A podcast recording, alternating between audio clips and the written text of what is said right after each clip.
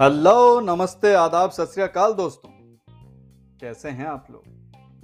मैं हूँ आपका अपना फ्रेंडली नेबरहुड कहानी मैन यूँ तो कहानियाँ सुनाना मेरा शौक भी और पेशा भी, पर मेरी असली प्रेरणा है, आप लोगों के दिल से निकली कसक और चेहरों पर खिली मुस्कान।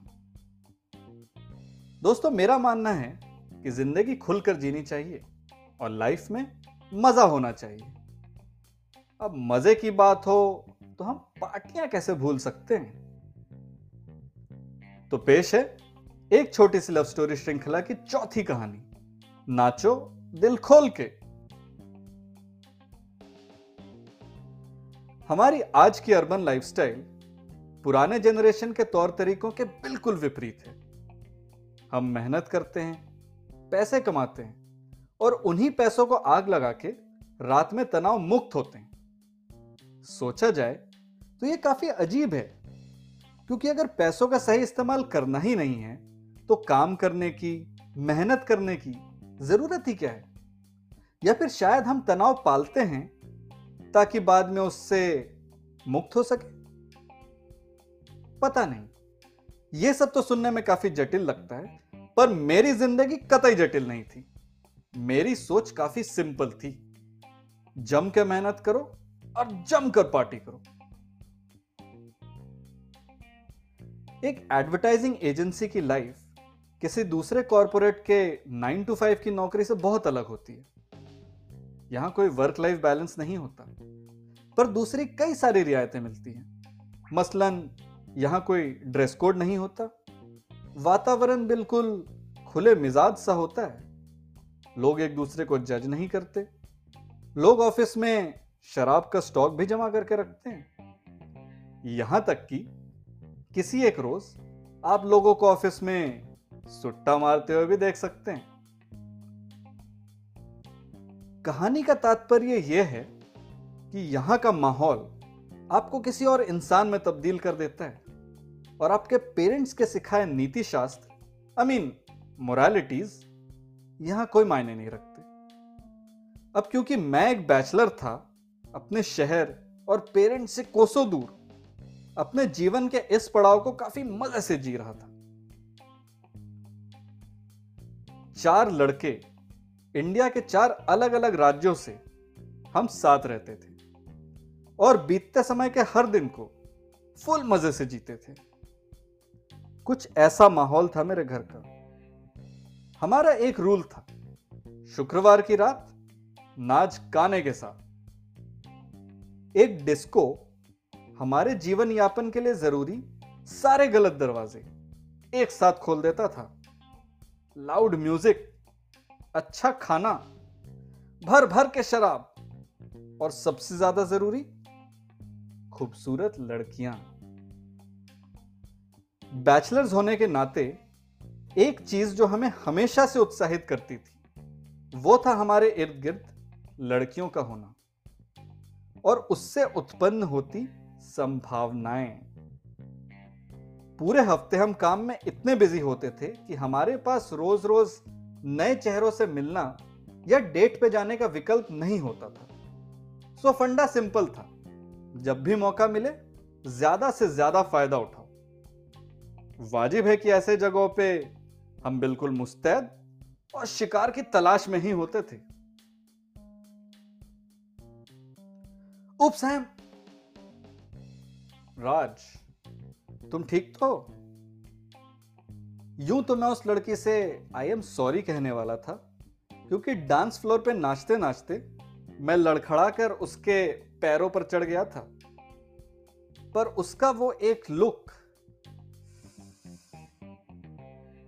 मैं यह मौका कतई नहीं गवा सकता था। वो एक टिपिकल खूबसूरत या हॉट लड़की नहीं थी। मतलब ऑफकोर्स वो हॉट तो थी ही, पर उसका अंदाज बहुत ही प्यारा था। उसने अपने बाल बॉयकट कटवा रखे थे, सुनहरे स्ट्रीक्स के साथ। पतली दुबली परफेक्ट फिगर और उसने एक छोटी काली ड्रेस पहन रखी थी हाई हील बूट्स के साथ। कॉम्बिनेशन समझ रहे हो आप? बिल्कुल जहर। और हाँ, मेरा पूरा नाम हेमराज है, पर ऐसे जगहों पे मैं राज कहलाना पसंद करता हूँ।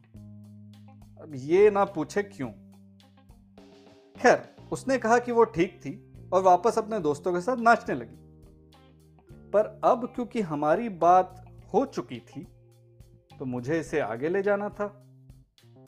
धीरे धीरे मैं उसके दोस्तों के घेरे में घुस गया और उनके साथ नाचने लगा और आगे चल के हमारी बातचीत भी होने लगी।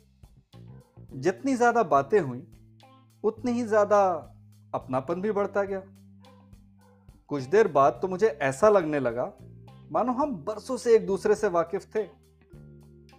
हम दोनों में बहुत कुछ एक जैसा था। यहाँ तक कि हमारे टेस्ट भी एक जैसे थे। हम्म, हालाँकि रिफिल का खर्चा तो मैंने ही किया पर ऐसे मौकों पे जो खर्चे हो उनको मैं इन्वेस्टमेंट माना करता था। पर वो आज से पहले, आज कुछ अलग था। आज मुझे ये बोझ नहीं लग रहा था। उसने मुझे अपने दोस्तों से भी मिलवाया। ऐसा लग रहा था मानो पहली बार कुछ सही हो रहा था। कुछ ऐसा जिसकी अब तक मुझे तलाश थी। मेरे सूने जीवन का वो मिसिंग लिंक हम साथ में बिल्कुल परफेक्ट थे। पहली बार मैं रात को आगे बढ़ाने के बजाय कल के बारे में सोच रहा था। कल जब मैं उससे वापस मिल सकूँगा और उससे और गहराई से जान पाऊँगा। क्या मुझे उससे मोहब्बत हो गई थी? सही मायने में मुझे इसका जवाब नहीं पता था, पर यह फीलिंग नहीं थी। और मैं इस सवाल का जवाब ढूंढना चाहता था। करीब डेढ़ बजे, जब डीजे ने आखिरी गाने की अनाउंसमेंट की, मैंने उससे उसका नंबर मांगा। इस उम्मीद में कि हम फिर मिल सके। उससे दोबारा मिलने की सोच से ही मेरे पूरे शरीर में सरसराहट सी फैल गई थी। उसने तुरंत मुझे अपना नंबर दे भी दिया और हम अपने घर को चल पड़े। ऐसा पहली बार हो रहा था कि डिस्को से लौटते हुए मैं थका कम था और उत्साहित ज़्यादा। अगला दिन शनिवार था और मैं एक मुस्कान के साथ नींद से जागा। मेरा दिन का एजेंडा सेट था, परी को कॉल करना और उससे मिलना। सो मैंने बड़े सहज रूप से अपने रूममेट्स के सारे प्लान्स पे पानी फेर दिया और परी का नंबर मिला डाला। आपने जिस नंबर पे कॉल किया है, वो अस्थायी रूप से बंद है। हम्म लगता है मैडम ने रिचार्ज नहीं करवाया। मैंने शाम तक रुकने का निर्णय लिया। क्या पता शायद वो मुझे कॉल कर ले। शाम के करीब पाँच बज रहे थे और मैं मानसिक तौर से थक चुका था। मेरी अब तक उससे बात नहीं हो पाई थी। मैंने उसे वापस कॉल लगाया, पर जवाब वही। तैश में आकर, ना जाने मैंने ऐसे क्यों किया, पर मैंने उस नंबर को रिचार्ज कर दिया। मैं खुश था कि अब हमें मिलने से कोई नहीं रोक सकता।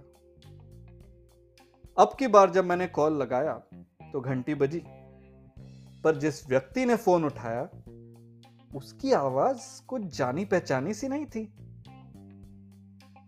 पता लगा कि यह नंबर जिसका था, वो शहर से बाहर रहता था और उसका परी से कोई वास्ता नहीं था।